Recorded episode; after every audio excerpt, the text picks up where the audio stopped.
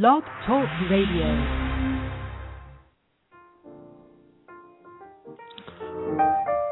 Hello, and welcome again to Small Business Digest Radio. My name is Donald Mazzella, and I am editorial director of Small Business Digest. We come to you through three media channels here at Blog Talk Radio, through our online newsletters, and via our magazine. They are now all available at smallbusinessdigest.net. That's smallbusinessdigest.net. Each month, we t- touch more than 1 million small business leaders through our various media.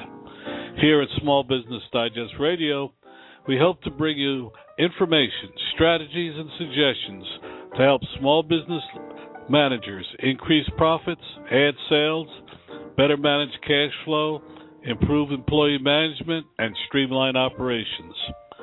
Our guests are carefully chosen for their expertise or experience. They do not pay to be on this program, but rather our editors and readers identify them. If you have any suggestions or particular topics you want us to cover, please email us at info at smallbusinessdigest.net. Tonight's efforts, like all our efforts, have a wide diversity of guests talking about the topics you want to hear. I'm particularly pleased tonight to start off our, our program with Delia Passi. She is uh, one of the legends in, in the in, in the certainly the publishing world, but more importantly in helping uh, w- women working uh, as she was publisher of Working Mother and Working Woman magazines and has done a heck of a lot. And she's got a whole another project that we look forward to talking to. Delia, welcome to the show. Don, it's a pleasure to be here today. Thank you. Well, Delia, we always ask Delia. We always ask uh, our guests first to talk a little bit about their personal lives, how they got to this point. Can you give us? A, I, I know it's fascinating. Just a brief synopsis of some of the things you've done in the past. Oh, sure. I, you know, I'm delighted. It's been a very interesting journey, and I think that you know every business owner, every adult out there, and for those who are younger, understand that you know every. I, I'm convinced that everything we do kind of leads us to a place, right? It's a little journey in life we take where it all kind of comes together. And um, you know, I, I I started my career at Xerox, became a top producer um, sold to men all day long because I was selling to small business owners in the 80s and uh you know did a really really good job of it. And uh then went into publishing. Um one of my clients who owned a publishing company uh asked me to work for them and I said sure what the heck does a publisher do? And he said you know publisher sells. And I said hey I got that one. I can do that for sure. So I uh, left Xerox, uh, started in publishing, and bombed, failed, and realized it was the first. It was an important lesson because you know you're young, you get a little cocky, you think you own the world, you're the master of the universe, and then you have a real life check. And I realized that what was different was that I was selling to women for the first time.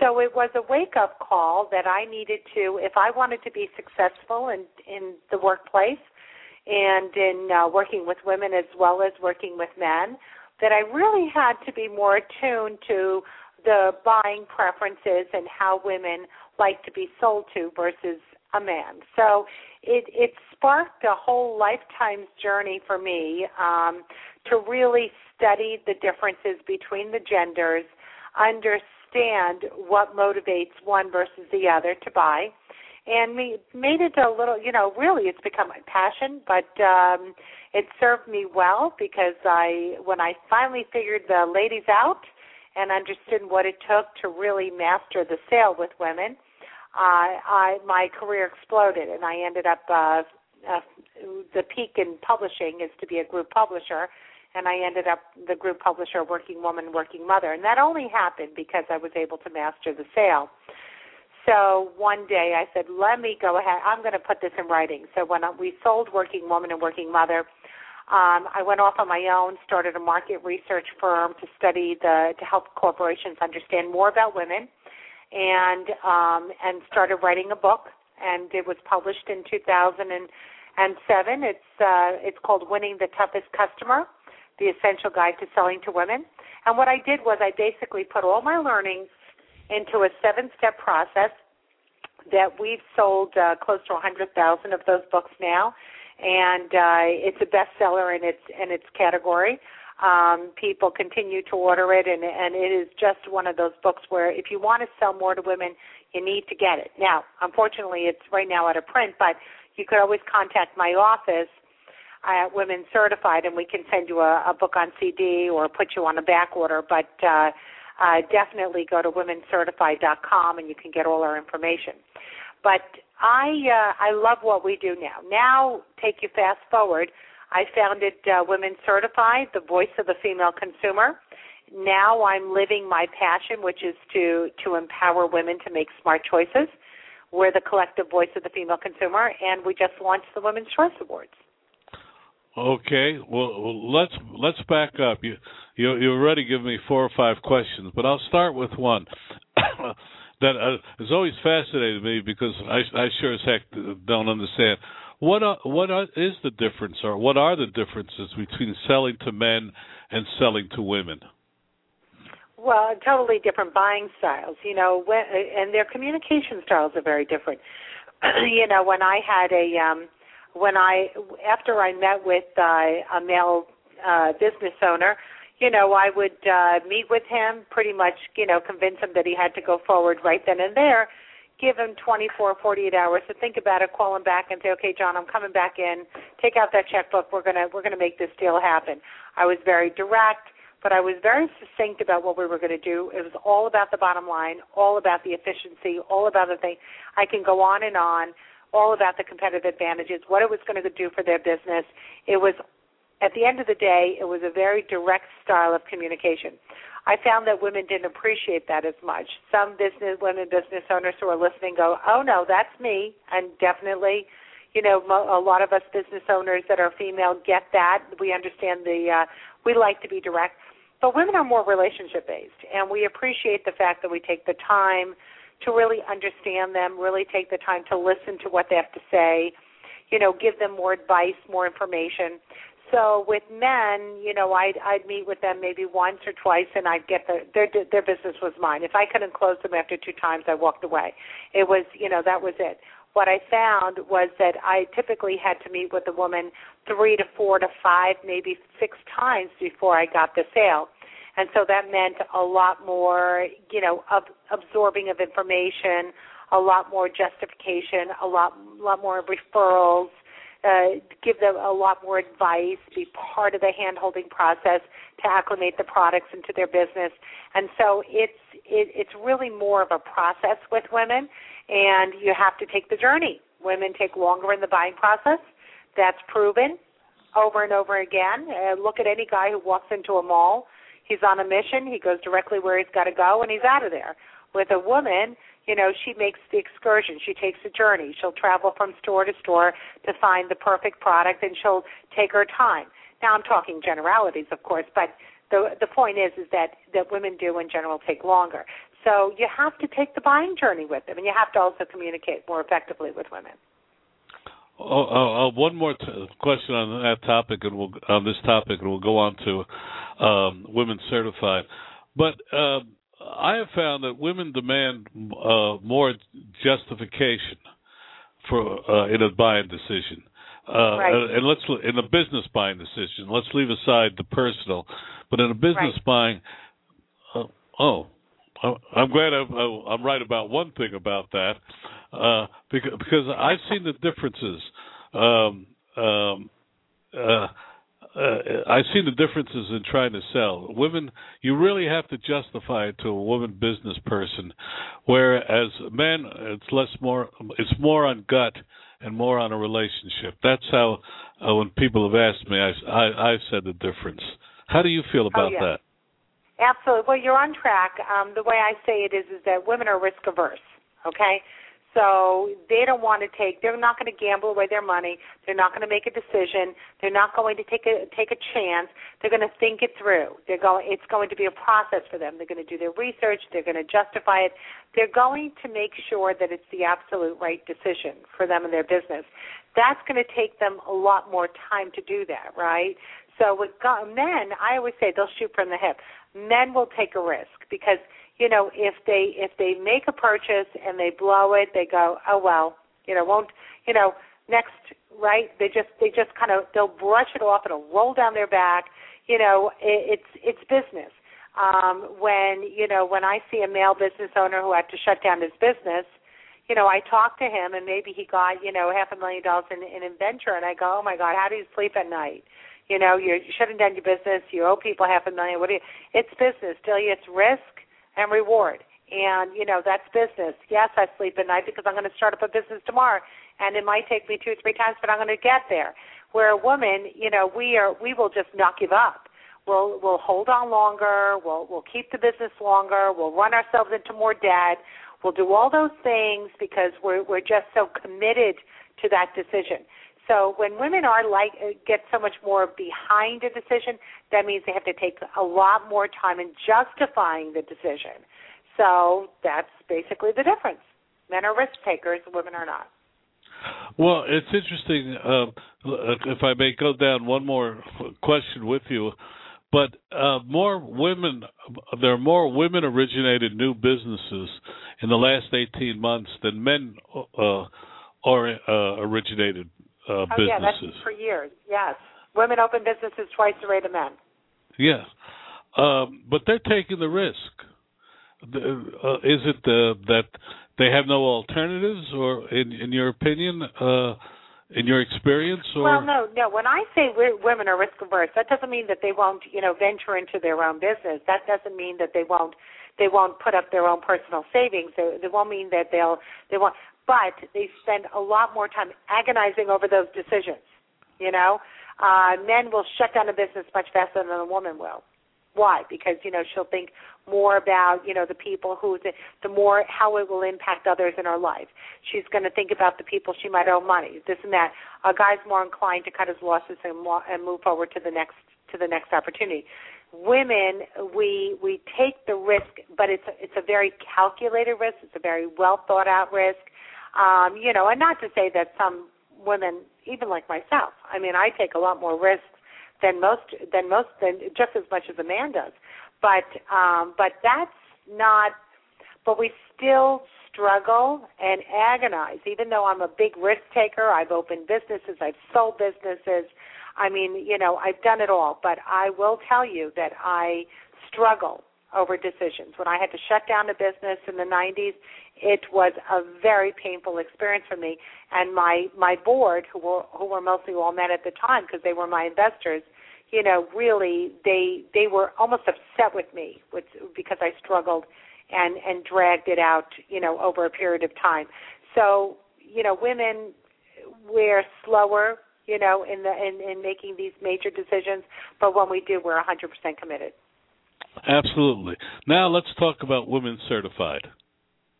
Oh yeah, we're having fun there.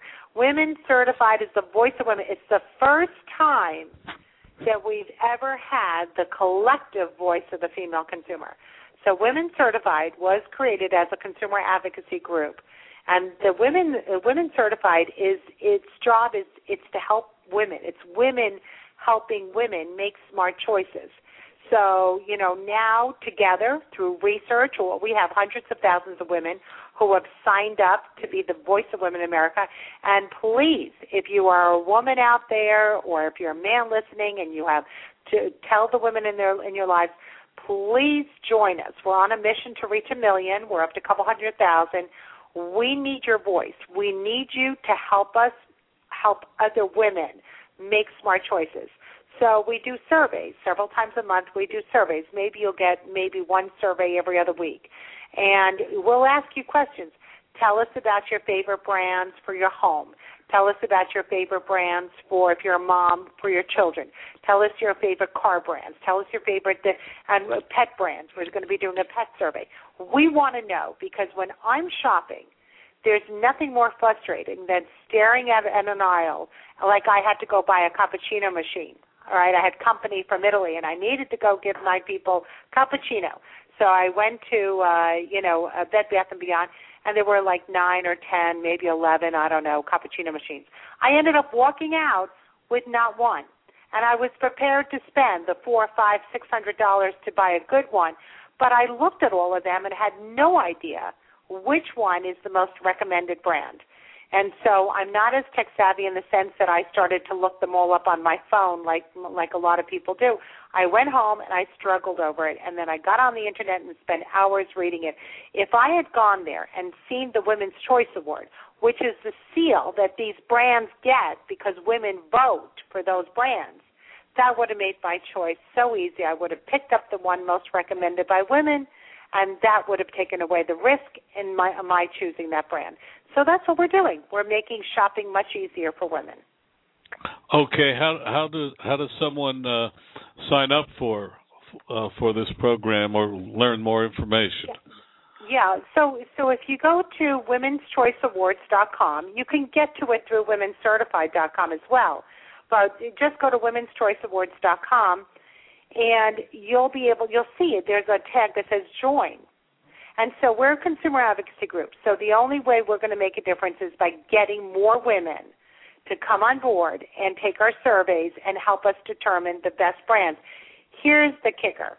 Because we're so so much about giving back to women, for every woman who takes the survey, and when I say every woman, of course we love the guys, and they're always welcome to take our surveys, but it just, you know, account, we really are looking from the female perspective at, for the Women's Choice Awards. So for everyone who takes the survey, we donate 50 cents to a cause, and they get to choose the cause. So we're giving thousands of dollars a year, thousands and thousands. I think last year 15,000 we're giving thousands of dollars a year away to causes, and everybody, the women who take the survey, get to vote for their cause. So you're doing so much good. You're helping other women make smart choices. We're giving these brands the Women's Choice Award. No one pays, nobody pays, no awarded brand pays to get on my site because it's about helping women. And um, and the and the the um, surveys, of course, we fund um, advocacy rates to do that too. Now, how do we make money? You have a lot of business owners on the phone. I'm sure they'd be interested. Is that something you want me to share? I, I, I that was my next question. okay, so what happens is nobody pays. We we award the companies. They get listed on our website they come to us. We actually we send them a letter and say congratulations. We're we're recognizing you on the Women's Choice Awards site for being the best carpet in America. So we send a letter to Stainmaster and say you are the most recommended carpet in America. You know, we congratulations, you'll be promoted on our site. We invite you to become a partner organization. So now, once you get the honor of being the most recommended brand in America, then we invite those businesses to become a partner organization. What does that mean? It's like supporting a cause. Each, depending on the size of the company, there's a recommended partnership fee. And the partnership fee then goes back to women's empowerment programs. So they invest money back in our mission to, to empower women. And most of the money goes back into the market, and the rest of the money pays to support the advocacy part of my business. Because wow. remember, Women's Choice Award is our division of my of of Women Certified, and Women Certified is the voice of Women in America. Has the Women's Choice Awards, which is the advocacy part of it, and then we're a leading mar- market research firm, and we have you know uh, dozens of Fortune 500 companies. They use us to do their market research, so that's where we make our money. All right. Uh, again, if people, uh, your website again. The website is womencertified.com, or, because it'll go to the same place, womenschoiceawards.com. Well, uh, uh, Delia, thank you so much for being with us. Uh, uh, we're going to invite you back to talk further, um, maybe near the Christmas season. So we'll see what uh, what your women are advocating for Christmas. You know what? Let's do that, and then I'm then we're going to do a special survey as well to just understand what what they're what's motivating them to spend some money. So we'll help your business owners understand how to better market to her. Let's stay in touch. Thank you. Thank you, Don. Thank you. Our next guest who's been patiently waiting, is Hal Elrod. Uh, Hal, are you on board? Uh, I am on. Thanks so much for having me. Oh, thank you. Thanks for cl- for uh, coming on the program. Um, Hal, we always start by asking our guests a little bit about themselves and how they got to the point they are now. Absolutely. Um, for me, I think that it really started when I was 19 years old. Uh, I, I gave up my dream job, which uh, I was a DJ on the radio that went by the name Yo Pal Hal, and uh, gave up the dream job to, to start a sales position. And I got hired by Cutco uh, Cutlery selling kitchen knives. I never really thought you know it would go anywhere. And uh, ten days after starting, I had broken the all-time 50-year-old you know sales record and sold the most Cutco ever sold in ten days and uh, went on to c- continue to break records. And they asked me to speak at all the conferences since I was one of their top performers. And a year and a half later, I was driving home after giving a speech at a conference when my car was hit head on by a drunk driver at 70 miles an hour, sent me into oncoming traffic. Another car hit me in my door at 70 miles an hour. And uh, I immediately was my left side of my body was crushed. I broke 11 bones. Uh, was found dead at the scene and died for six minutes and woke from a coma six days later to the news that I would never walk again. And like any of us that have adversity, you know, we have to decide how we're going to respond. And I just decided, you know what? I, I'm alive for a reason. I was given a second chance for a reason, and I kind of dedicated my life to really fulfilling my potential and, and, and achieving all of my dreams so that I could inspire and empower other people to achieve their dreams. And I went back to sales, uh, was one of the youngest members ever inducted into the Hall of Fame uh, eventually, and uh, wrote my first book in 2006, Taking Life Head On. Uh, became a best-selling author, uh, became a motivational speaker and a keynote speaker for corporations, colleges, you name it. And my newest book, The Miracle Morning, came out in December, and it's uh, a number one best-selling book, and it's uh, tens of thousands of people around the world are are benefiting from the book already and uh, and posting reviews saying it's really changing their lives. Well, that that was a mouthful, and the reason you're on this, um, you know, the, uh, there's an old saying: doors close and doors open. Uh, sure, sure. Uh, uh, but uh, let's talk a little bit about your book and about what you feel are the key elements to insp- uh, that should should motivate people to to inspire the greater things. I'm sorry, I I missed that. Ask that again, please. Um, uh, what are you? Th- what are the key elements to to to what what you've been saying in your books? I know sure. I've read one of them and uh, I found it extremely interesting. That's why you're on the program. But uh, tell us a little bit more about. Uh, well, to kind of summarize it for our audience. Yeah, I mean, I think that the the biggest thing is I think we have to have we've got to have goals. We've got to have clearly defined goals that that are exciting for us and that inspire us to wake up every morning and and work on them. You know, not wake up because we have to go to work, but wake up an hour before work because we want to start that business, the one we've always wanted to do. We want to write that book we want you know whatever the dream is that we are working towards it every day because that's what makes life exciting and i think too many people in life they settle for mediocrity and they just settle for the daily grind and uh, and they give up on their dreams it's funny you should say that because i've been writing a novel from 12 to 5 every night are you there well from from uh, 12 p.m. to 5 p.m. or midnight to 5 a.m. Midnight to 5 a.m. Uh, wow, and, See, that's dedication. That is dedication. Well, uh, it's more than that. It's great satisfaction. Uh, yeah.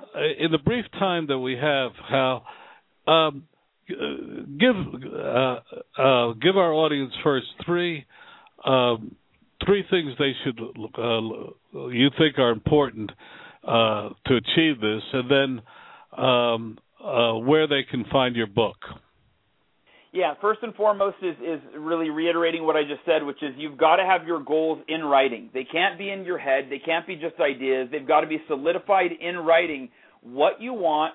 Here, here's the way the process I teach my coaching clients. You've got to write down what you want, why you want it, why is it important to you, what is preventing you from getting it, and then what do you need to do on a daily or weekly basis to make that goal, that dream, an inevitability, that it will absolutely happen as long as you follow through with that daily or weekly process. So that's the first thing is the goal, the dream, have it in writing. The second thing is you've got to wake up every day and dedicate the first part of your day to developing yourself into the type of person that you need to be to achieve your goals and achieve your dreams and, and, create everything that you want for your life. And that's what the miracle morning is. It's it's a, it's a powerful morning, you know, ritual that uh, you do every day that virtually guarantees that you're developing yourself into the person that you need to be to create the life that you want.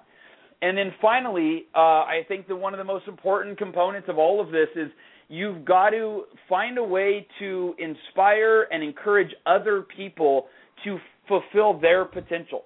You know, the only way that we fulfill our potential and become great is by focusing on helping other people become great. And if that's helping our, you know, family, helping our employees, helping our colleagues, helping our friends, you know, the best way to learn something is to teach it to other people. And so the best way to learn how to fulfill your potential is to inspire and encourage it in, in others. And if they want to write, buy your book, uh, people in our oh, audience. Yeah, the, thank you for reminding me. The best place to buy my book is on Amazon.com. It's almost half the retail price. But if, if you want to get two free chapters of my book and just kind of you know get your feet wet, see if you like it, uh, you can actually get what I call the Miracle Morning Crash Course at Miracle miraclemorning.com, and that gives you two free chapters of the book. It gives you a, a video training and an audio training on the Miracle Morning, and that's all totally free at miraclemorning.com. And the book's on Amazon. Oh, thank you, uh, Hal, for joining us. Uh, uh, I wanted you on the program because you are an inspiration to a lot of us. Thank you. Well, thank you. Yeah, you're very welcome. Thanks for having me. It's been an honor. We'll be back with our next guest after this commercial break. Just how dangerous is social networking? Use of websites like Facebook, Twitter, and YouTube are all the rage. But what are the downsides of this new technology? The incidents of bullying, stalking, harassment, and inappropriate content are increasing.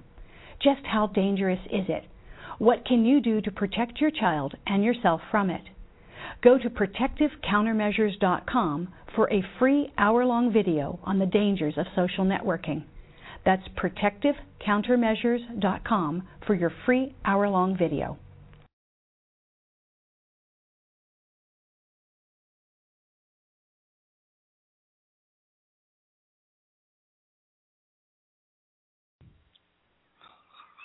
Hello, and welcome back to Small Business Digest Radio. My name is Donald Mazzella, and uh, uh, our next guests are Lucas Kovalcik and Tim Walsh, who were named New Jersey State Small Business Person of the Year by the uh, SBA.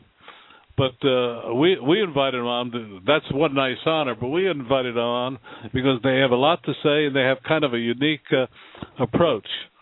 Uh, Lucas and Tim, are on, are you on board? Uh, yes, Don, we're both here. Oh, that's good. You're coming in loud and strong.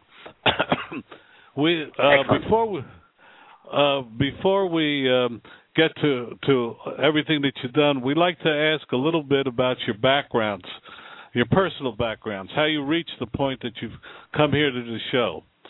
So, if uh, either one wants to start, uh, sure. Uh, Go ahead. Don, this is uh, Tim speaking. Um, right. You know, basically, um, I grew up in a family that was uh, very much into the outdoors, and you know, being outside uh, was a big part of my childhood. and uh, basically, you know, through high school, I played sports, soccer, hockey. Um, I got into uh, you know all the regular sports, baseball, and so on. And uh, later in high school, I got introduced to the fantastic sport of rock climbing and basically, you know, I fell in love with it uh, almost immediately. And um, I'll tell you a little bit uh, about myself, I guess, before I go on there. I'm the second youngest of six, so I come from a large family. And um, basically, when I was in high school, um, you know, my mom was diagnosed with cancer uh, in 10th grade, and you know, it kind of threw my track uh, my track in life off a bit. So uh, when it was time for me to go to college, uh, you know, there were some decisions to be made, and the long story short is I didn't end up going to a traditional college like I would have chose to. But uh, my grandmother basically uh, gave me ten thousand dollars and kind of said, you know, you're on your own. Try to uh, you know do whatever you can. So I went to a computer trade school, and uh, from there I got out of uh, this school, and I was very fortunate to get a job uh, immediately in the IT field. And uh, I actually moved at a very young age, 19, down to Charlotte, North Carolina from New Jersey. And uh, at 19, I was on my own. And uh, I worked for that company, that first company, for about um, almost two years. And I had a great offer uh, to come back and work for uh, Verizon Wireless. So I came back uh, as a uh, local area and wide area network analyst working in Verizon's IT department, and I worked with them for eight years. Um, but like I had mentioned earlier, uh, you know, later in high school, I got introduced to the sport of rock climbing, and I had continued climbing, you know, through those years. And uh, while I was working at Verizon, it was, you know, more of a means to an end. You know, I kind of saw myself. Uh, I always had an entrepreneurial spirit. Um, on my mother's side of the family, there's quite a few entrepreneurs. Uh, my uncles own everything from solar brewed, uh, you know, solar brewed beer microbreweries to, you know, accounting firms and uh, their own carpentry businesses. So, um, yeah, I always had an entrepreneurial bone in my body, and I always thought that the sport of indoor rock climbing would be something that I would love to do for a living. I had become a very passionate rock climber.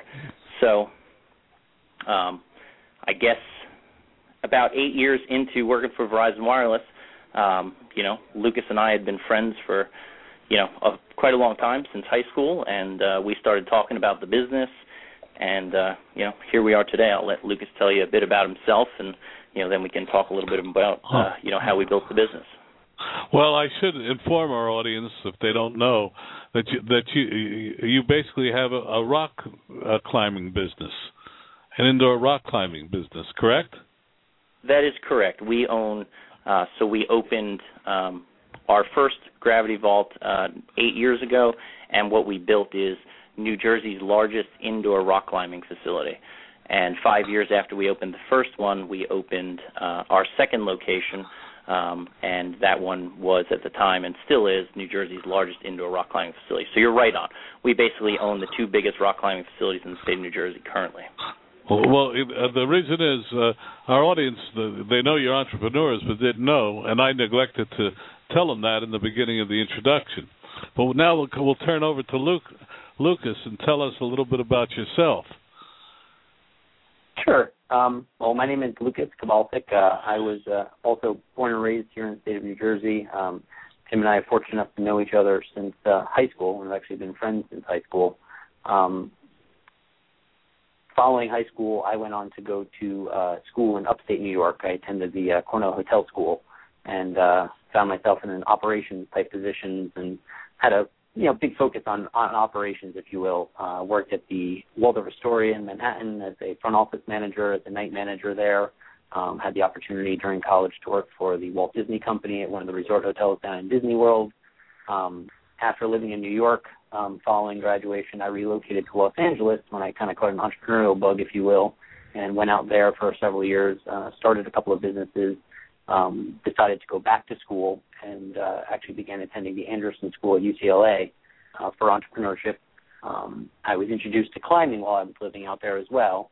And uh, during a trip back uh, to see my family uh, during the holiday season, I happened to meet up with Tim for dinner with a mutual friend of ours, and uh, had some conversations about business and what we both had going on and so forth. And uh, he said, "Have you ever thought about opening up uh, an indoor climbing gym?" Um, I always been very fitness and uh, health conscious and uh, nutritionally uh, interested um, in basically that type of industry. Uh, my mother is a nutritionist. Uh, was very involved in yoga, martial arts, and those types of things uh, for the previous several years, and had gone into working out and such in uh, high school. And uh, you know, had a conversation with him about this and thought, you know, it's you know, much more proliferated on the West Coast. A lot of gyms going on out there. We basically started working on the business plan together, and uh, and for a number of reasons, where I was looking to transition myself back to the East Coast, even following graduation, I saw a great opportunity. I actually, took a leave of absence from that program, and uh, as I say, never looked back. And uh, wound up relocating back to New Jersey, and we opened that first facility in 2005. Uh, we were fortunate enough to then open our second facility uh, several years later in 2009, and we currently own uh, the two largest indoor rock climbing facilities in the state of New Jersey, uh, and we're excited oh. to have our third. You have a third one coming up. We have a third uh, location uh, for ourselves that we're looking to open as what we call a company-owned store, and we actually in the last six months uh, just launched a franchise company where we'll actually be opening our first franchise location um, in New Jersey as well uh, in the probably first quarter of 2014. So we'll be opening uh, another facility ourselves as well as our first franchise location. Began offering the franchise opportunity, and uh, are excited because we have the ability to kind of share the, the the passion for what we both have and the love of the sport and helping share the sport as well as we are the first um, group Okay. basically offering a franchise opportunity in the climbing world. Okay, let's talk about um, since our, our um, audience is small business. What are the three things you've learned uh, in the eight uh, eight plus years you've been running your your your, your uh, uh, business that you'd like to share Um, with? with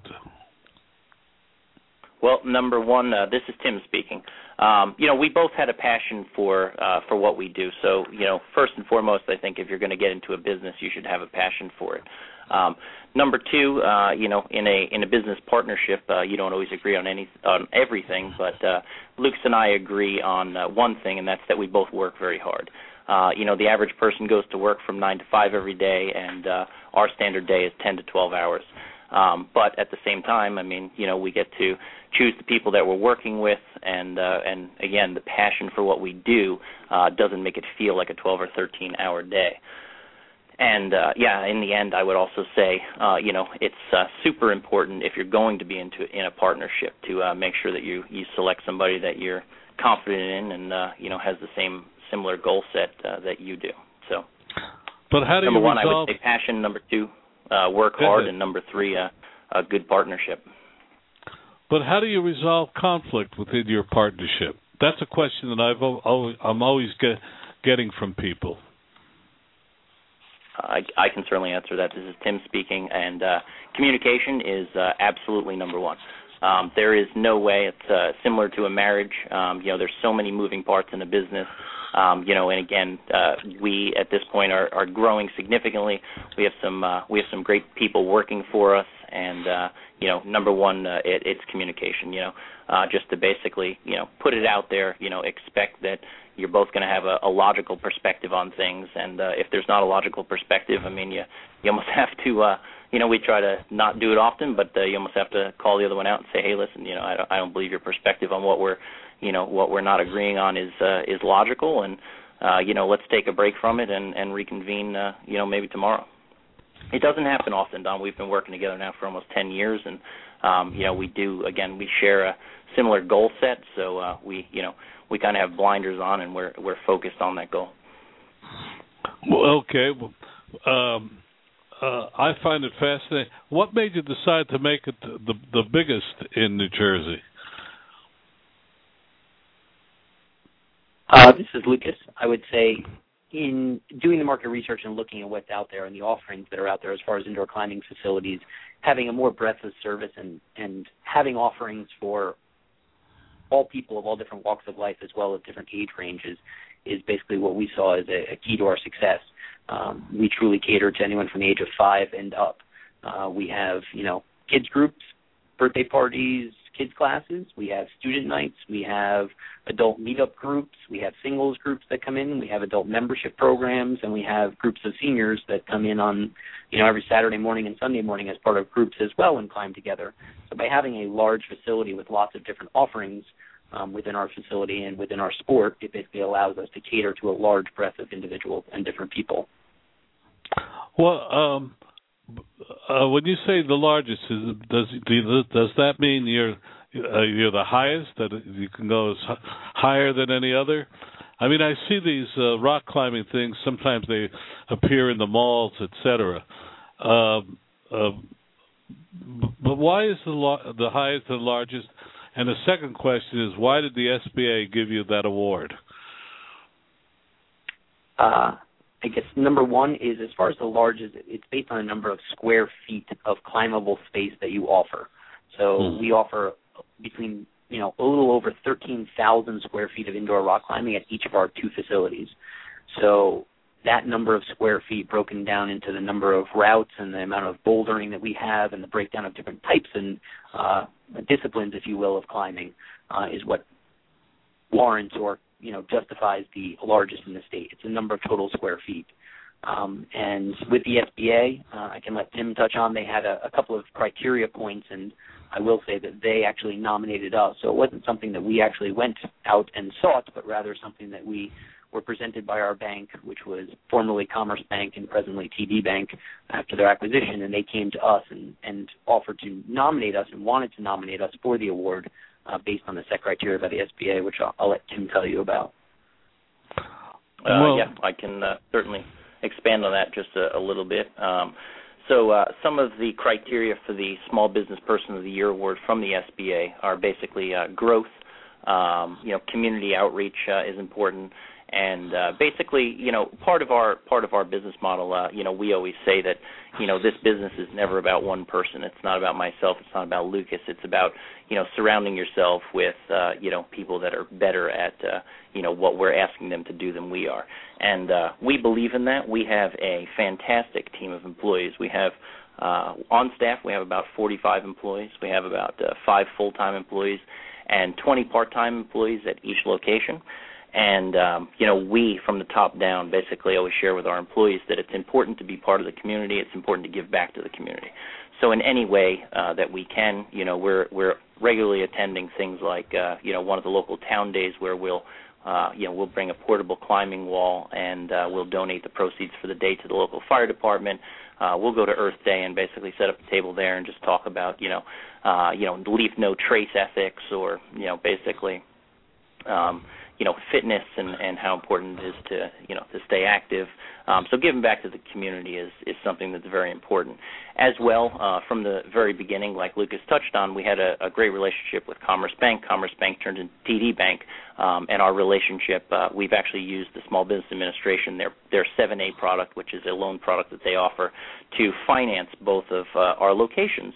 And uh, you know, through the great history that we've developed with TD Bank, um, you know we're uh, we pay our loans back, which is uh, which is really important. And uh, you know they also have seen the uh, the growth that we've uh, you know been able to achieve over the years. So uh, those were a few of the criteria that they basically selected us. We have a great relationship. The company is growing significantly, and uh, you know we're we're very involved in the communities where we have our locations. So uh, they saw that and basically. Uh, what are the two communities that that you're located in? Yeah. So Where, uh, because we both grew up in Bergen County, uh, mm-hmm. New Jersey, um, so we're located in Upper Saddle River, New Jersey, on Route 17, and we're also in Morris County, uh, Chatham, New Jersey, uh, just off of Route 24, uh, right next to the Short Hills Mall. Hmm. So you're on Route 17 in Saddlebrook. Uh, Saddle River, Upper Saddle River. Saddle yep. River. Oh, okay. Because uh, our studios are in Washington Township. Oh, okay. So, so uh, yeah, we're very close. Uh, if whenever you're ready to learn how to climb, Don, uh, uh, we do. It is gravityvault.com, and Don, whenever you're ready to come climb, you just see Lucas Rye. I'll, I'll send my engineer. He's in better shape than I am. Uh, okay. But again, uh, I, I talked over your website. Say it again. Uh, it is gravityvault.com. So simply www.gravityvault.com. Well, thank you, fellas, fellas for being on with us uh, today. Uh, congratulations, and uh, uh, uh, hopefully you'll be back when your third when your third one opens up, and we'll talk further. yeah, we would love to, Don. this is Tim, and I just wanted to mention that part of our franchise company is uh, SMB, uh, who Steve, the CEO of SMB Franchise Advisors, uh, asked that we say hello today. Um, we see Steve regularly. I know uh, I know you have a, a relationship with him. He is now part of our franchise company, and uh, we've had a fantastic time uh, working with him. So I just wanted to uh, extend the hello from Steve Beagelman, the CEO of uh, SMB. Okay, uh, regards back, and uh, come again. We'll be back with our next guest after this message. Many small businesses purchase supplies, equipment, other needs through local stores. To save money on many of these purchases, consider Deem.com. This purchasing site offers real bargains and large discounts on many key items needed to run your business, and it's free to join and use. That's DEEM.com. Again, DEEM.com for all your small business needs.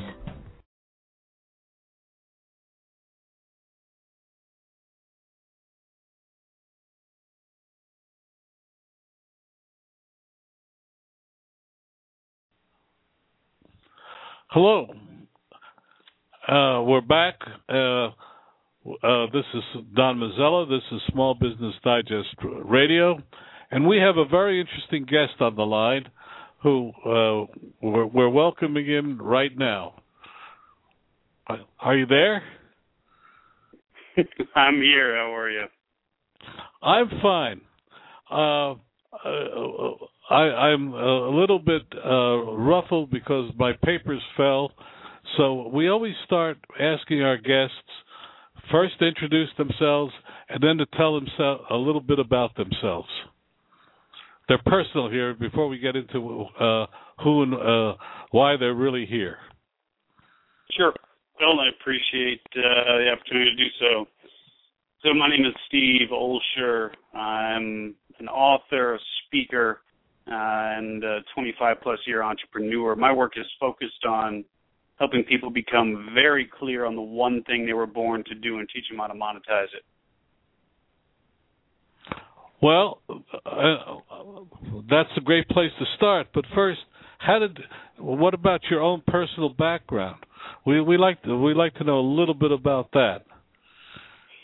Wife, three kids, live in Chicago, brown belt in Brazilian Jiu Jitsu. Let's see, owned a nightclub when I was uh 20 years of age. Started selling speakers out of the back of a van when I was 17. Uh, pretty much did everything I could to make a buck by rubbing a couple of dimes together and hope to get a dollar out of it. And that included just about anything from stocking shelves to pumping gas and raking leaves. So over the years, uh, I think I've damn near seen it all, done it all, and uh, got involved very early in the dot com space. He launched on uh, CompuServe's electronic mall in 1993. Well, uh, that is going back to the early days with CompuServe. Uh, it is. Uh, uh, I did a lot of work with them. I used to be with uh, uh, with informatics, uh, informatics and CompuStat and uh, CompuServe was one of our uh, uh, uh, delivery uh, vehicles. But that uh, and that and CompuServe is a name out of the past for me. But now, oh yeah. T- tell us about your tell us about your book. Tell us about uh, why why you're you're here to, t- to talk to our audience of small business uh, leaders.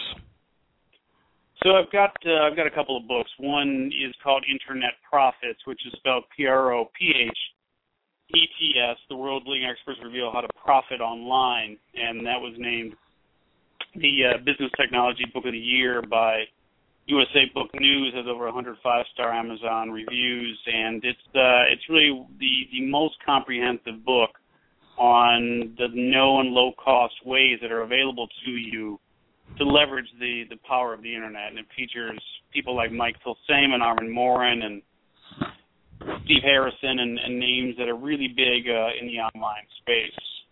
The second book is called What Is Your What? Discover the one amazing thing you were born to do, and that'll be released by Wiley at the end of September here on a global basis. And we're actually giving away free copies of that book hard copies of the of, of that book right now at whatisyourwhat.com. Uh, and that's the reason why you were invited on this program. Tell us a little bit about the book and uh, and the rut, and uh, how do you identify what's the real one thing you do really do well?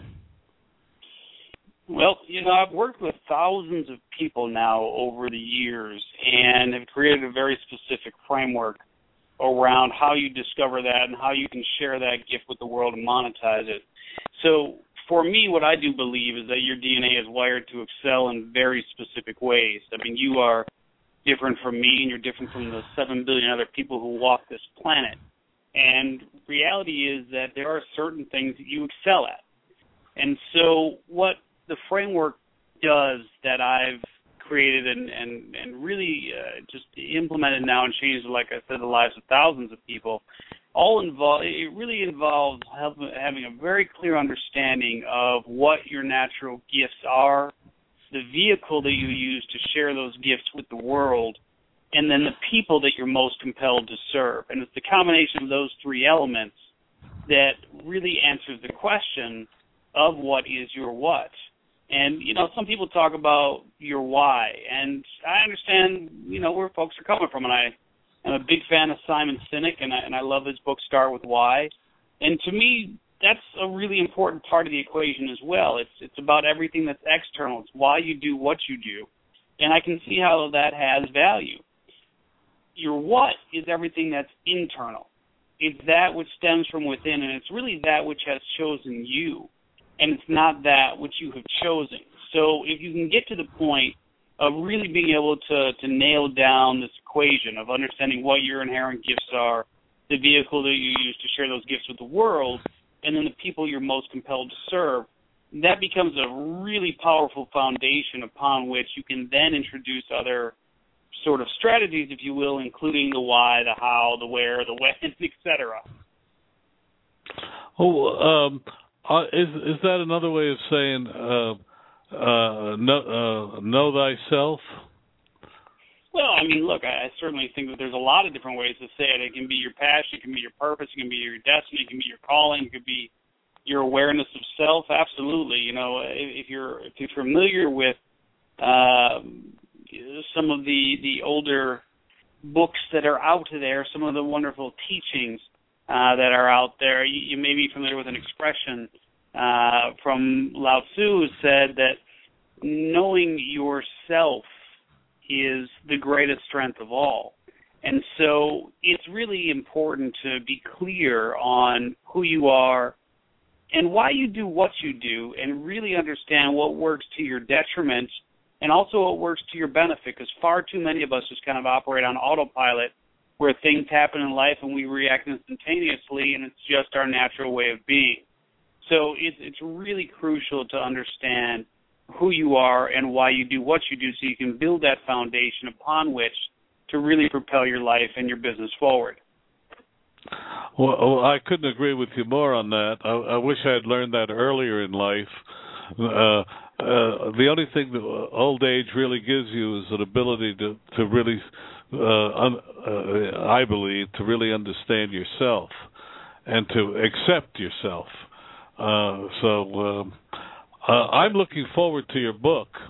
Uh, I, uh, I, I would like a copy when it comes out, and I'm going to invite you back for a longer session after I've had a that chance sounds, to read it. That sounds great. Again, if if you go to what is your what dot com. Just plug in your name and email, and uh, we'll send you info on how to grab a free hard copy of the book when it's released at the end of this month. And if they want, uh, uh so repeat it again for our what audience. Is your yep? What is your what dot com? And uh, again, we're giving away free hard copies of the book pre-release, and uh, and it's it's one. I mean, we have just gotten so many accolades on this book. Phenomenal reviews. People like Jack Canfield and David Allen and Joel Comm and Guy Kawasaki, et cetera. I mean, just just really, really excited about this book coming out because what it does more than anything else is it helps you really become clear on on who you are, why you're here, and gives you that foundation upon which to to really build a, a meaningful business that not only contributes to your community but also to the world at large. And I think that's really where we're at at this point of uh, of our societies. We've all got to really figure out how we can empower others to live lives of, uh, of just not. It, it's it's scary to me how many people go through life without really being clear on on what it is that they're good at. And so we, we've got to figure out how to empower people that frankly just have never been taught what to do and how to do it and I think that's why so many people are excited about this book because it's not just theory. You finish this book with the practical answers you need. Well, thank you for, so much for joining us today. Absolutely. Thanks for having me on. Okay. Our next guest, I'm really looking forward to, and ask them to to be last because uh, uh, it means we can go. Dr. Garrett Newcomb and Kay Woods have joined forces to develop uh, an engaging speaking p- platform, CEO Real Talk. But I, uh, I'm so glad. Are you on? Yes, we are. Thank you. And thank you for your patience. Um, yep. Well, we're, we're having a quiet moment here, but uh, I'm really looking forward to it, uh, to talking to you because you have a lot to say, and uh, I'm going to ask you briefly to, to describe your little bit of your both backgrounds, and then tell us ab- about the platform is yours. Thank you. Great, great. Well, I'll start off. This is Kay Woods. I have a uh, separate business, which is a award-winning 24-hour, seven-day-a-week child care center that's located in Arizona, and uh, we've been in business. We just entered our 12th year, and Garnet and I have teamed up to share some of the hidden nuances that destroy small businesses, and also share realistic platform for long-term profitability. Uh, over times, we've been on many uh, We've been on many uh, platforms where, when we get off stage, the sidebar conversations that uh, small business owners, uh, startups, as well as small to medium, pull us to the side and ask the questions. And we're really, really realistic with them and sharing some of the things. And we thought, well, why don't we do this so that we can really get it out to the mass? And so Garnet can share a little more about what her company does. Um, my name of my company is Human Potential Consultants, and we are a employment solution company for government contractors. Uh, for example, we work with various uh, agencies providing administrative support staff, program management, as well as uh, facility management. And what what this is all saying is that whenever the government needs uh, various types of positions filled, we bring in staff hire them, and they, you know, are part of our team, but they work at different facilities. You didn't hire Snowden, Snowden did you? Did you? No, I didn't.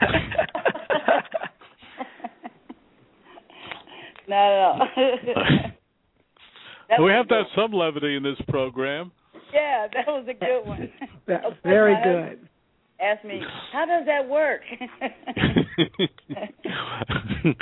but now, um, uh, but now you've written a book, but uh, before you uh, to, exactly what do you feel are the key issues to to success or that you you want to address? One one of the things that um, Kay and I, you know, were talking about, you know, uh, one day we were just sitting around and and I was sharing with her, you know, my thoughts on one of the biggest things that is hidden. We call them hidden nuances. Uh, that not being able to make that 100 uh, percent commitment. And and let me just explain real quickly. You know, like in the early you know years, you know, when we first started, you know, we had a tendency to, you know, we had financial issues, trying to stretch that dollar to be able to pay payroll, buy supplies. So a lot of a lot of times you find yourself saying, maybe I can work either at night or on the weekends, you know, trying to decide whether we're going to take another job. But when we step back and we look at that particular mindset, actually we were straddling the fence. And once we um, found out that, you know what, we have to jump in with both feet because of the fact that it requires us to really focus on growing the business because of the fact that if we, you know, are working over here and coming in during the day, we're not really totally focused on the business. So we both decided one time we, we were talking. She said, "You decided that too?" I said, "Yep." I jumped in with both feet, identified that particular service that I had that we call low hanging fruit, and sold that particular one to t- start generating, you know, funds into the business. So we once I started focusing 100%, we were able to, you know, uh, you know, start making money for the business. That's you know, the first thing I found, you know, at the top of my head. Well, that that we, I, we there's some heavy breathing. Uh, there a heavy breather, masher on in his phone. Are you there? Yes, we're, ah, we're here. And that that that just worked. There was a heavy breather on. Or did we Oh, lose my. somebody? I don't know. I, I No, We're here. Oh, all right. Uh, you sound like attractive women, and you never know when masters appear. Oh, Great. uh, yeah. So, and, and breathing, we do feel is a, also a hidden nuance that is a part of being able to make sound and positive decisions. Because oftentimes our brains and we're moving and we're doing so much that we don't take the time to stop and breathe to make the best decisions. That is a very accurate. That is so true. I've seen that both in my own business and many other businesses. You don't see the forest for the trees. Correct. Is that what you're saying? Uh, Yes, that, that's what I'm to saying. Or either you've got you've got too many uh, wheels in the fire, and uh, you get to procrastinating and not making a decision at all. Uh, So if we stop and and take it in, well, uh, especially if uh, you feel under pressure to make to make money, or or to meet p- payroll. Uh, if could you list three or four other nu- nuances for our audiences? Well, uh, one of them feel it's like not focusing on your business opportunity, and and what I mean by that, you know, a lot of times when we go into businesses, some of us have hobbies or something that we really like, or we really want to help people, or we always dreaming about, you know, you've always dreamed of, you know, some of us dream about owning our own business, and I love what I do, but what that does, that often sound that's a good sound bite, but actually, unfortunately, you know, the mind having this type of mindset is a hidden nuance because um, that will keep your business from succeeding. What we have learned over the years, Kay and I, is that the foundation of a good business is not emotion or a dream or a sense of satisfaction. Those are really nice things, but they're not sufficient um, to build a solid, successful business. So what we came up with and realized that the the foundation of a good business is a good business opportunity.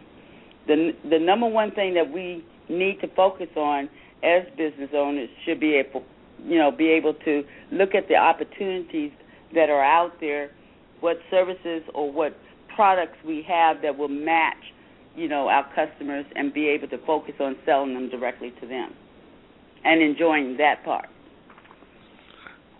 You have one more? They're Another so one good. I'd like is really- another. And there, one that is very big and should be at the top is not understanding your finances or passing it on to your accountant or your bookkeeper or your manager to to to help you with the finances. One thing what we both agreed on uh a couple of our location uh, location we closed down and downside because you're buying you're not really knowing all the things that you're purchasing and where all your funds are going we both had enough uh excess supplies to to start a second hand store each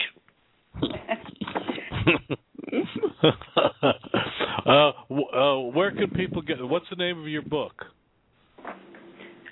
oh it is get past the obvious That's a good title. And where can you get? Where can people buy it? Uh, they're still getting it to, to to release it, so it'll be released within the next couple of weeks. But they can go to our website, which is www.ceorealtalk.com. That's C E O R E A L T A L K dot com. And they'll be Oh. able to see when it's coming and some other items that we have available and information that we're doing. I'll hope you send me a reviewer's copy, and we'll have you back on the show. Awesome, will do. Well, thank you so much for having us. Well, no, it's been a pleasure, uh, uh, ladies, and uh, uh, good luck with you. And uh, we'll talk again soon. Okay, Great. thank Have an awesome rest of the week. You too. All our guests are invited because they offer actionable advice to our audience. As you can see from today's program, we've had some interesting advice from a variety of different people. They do not pay to join us, but rather demonstrate their capacity for helping our audience add profits. I particularly last, liked our last uh, guest because what they said I think is so true and so important for small business. Thank you for listening, and we'll be here again next week with other experts to talk about ways to improve your profit picture. Remember, we're here every week at blogtalkradio.com slash small business digest. If you have questions, suggestions, it's info at smallbusinessdigest.net. Uh, if you like uh, what you heard, tell others about it. And for my, my engineer and, and myself, we wish you a good night.